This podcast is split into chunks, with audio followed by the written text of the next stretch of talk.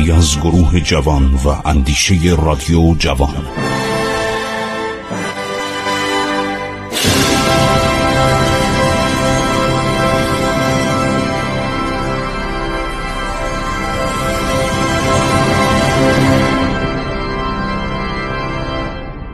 بسم الله الرحمن الرحیم. با درود و سلام خدمت شما شنوندگان عزیز. من خسرو معتزد هستم.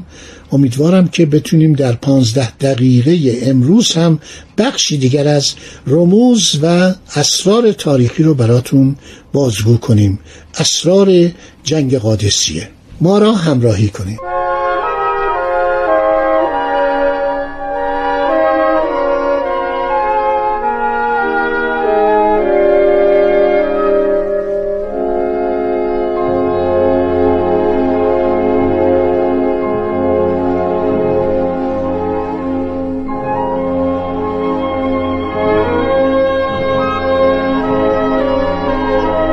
یکی از بختهای خوش سپاه اسلام این بود که جنگجویانی که در جبهه جنگ با رومیان شرکت داشتند و تجارب گرانبهایی کسب کرده بودند پس از تصرف شهر باستانی دمشق مرکز ایالت رومی سوریه و چندین جنگ دیگر که به پیروزی انجامید برای جنگ با سپاه رستم فرخزاد راهی قادسیه شدند آوازه سپاه رستم فرخزاد در مدینه پیچیده بود.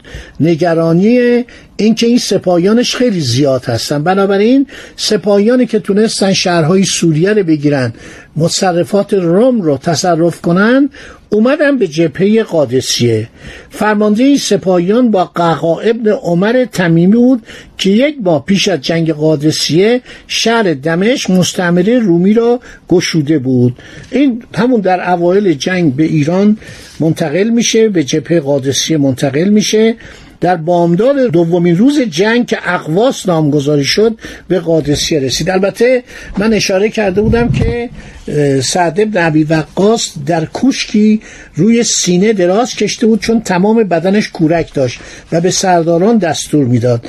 این دستور ما باید شامل روز دوم به بعد بکنیم. چون در روز اول ققا ابن عمر تمیمی نبود در جبهه.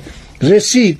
یعنی از مدینه پیک هایی بودن سوار شطور مرتب دستورات او ابلاغ می‌کردن. اینا رو فرستاد و گفت که اونهایی که سربازایی که در سوریه سربازان اسلام پیروز شدن بیان طرف قادسیه. انتظار می‌رفت نیروهای دیگه که در سوریه بودن به قادسیه برسن. در آغاز دومین روز جنگ پیروزان و بندوان از فرماندهان برجسته ارتش ساسانی در جنگ کشته شدن یه سری گفتم سپاهیان ایرانی ملحق شده بودن به سپاهیان اسلام. یعنی اسلام آورده بودن. بعضی از اینا اسیر بودن بعضی جز مخالفان ساسانیان بودن. در صورت اینا صحبتی کردن عرض شود که تبری در جلد پنجمش صفحات 1728 1729 ابن مسکویه در جلد اول صفحات 321 322 میگه که ایرانیا یاد دادن. یعنی این سپاهیان گفتن تنها کاری که می‌کنید در مورد فیل ها شما هر چی به فیل ها نزدیک بشید شما رو نابود می‌کنن. شما به چشماشون تیراندازی کنید. با تیر با زوبین یا با تیر حمله به چشما. این تاریخ رو نوشتن. یعنی این سپاهیان ایرانی اینا رو گفتن تنها راش اینه. به علت بریدن تنگ پیلان و شکسته شدن صندوق ها در روز دوم یا روز اقواس ارتش ایران به طور کلی از شرکت دادن پیلان در کارزار خودداری کرد و سنف مهندسی سرگرم تعمیر صندوق ها بود. در همین روز بهمن جادویی از پهبد بسیار سال خورده ایرانی اشتباه کرد. این 90 سال داشت فکر کرد الان مثلا مال زمان جوانیشه. اومد گفت من می‌خوام جنگ مردامرد بکنم. مردامرد یعنی جنگ تن به تن. به دست قعقا ابن عمر تمیمی که جوان بود خیلی جوان بود این پیرمرد کشته شد. این ارتشداران سالار که در جنگای روم هم شرکت کرده بود تا قسطنطنیه هم رفته بود در سن نزدیک به 90 میاد جنگ تن به تن می‌کنه و به دست قعقاع ابن عمر تمیمی کشته میشه.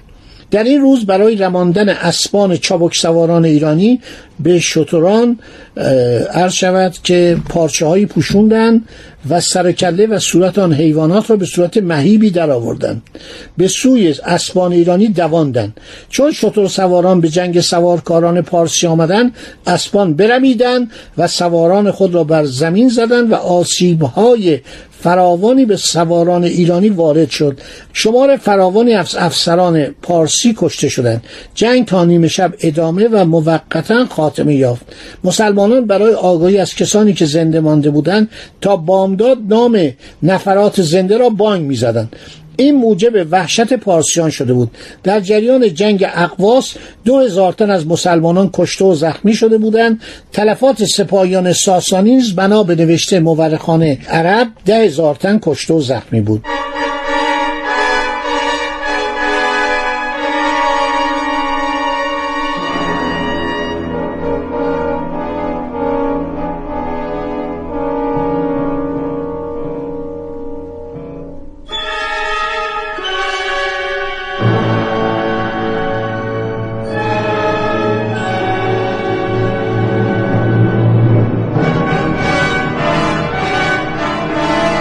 در سومین روز جنگ که اعراب آن را اماس نامیدن با رسیدن شمار فراوانی از سپاهیان اسلام که از جبههای جنگ با روم مانند دمش، یرموک، همس، قنسرین و حلب به قادسیه رسیده بودند روی مسلمانان به شدت تقویت شد.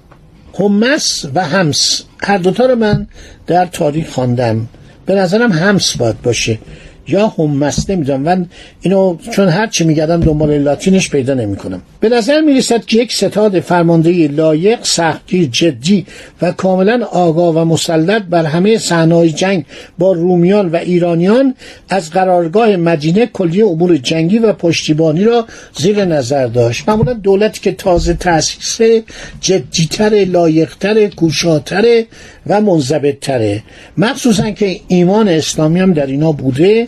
و این ایمان باعث شد که اینها مرگ نترسن. ترس نداشتن. به هیچ عنوان نمیترسن.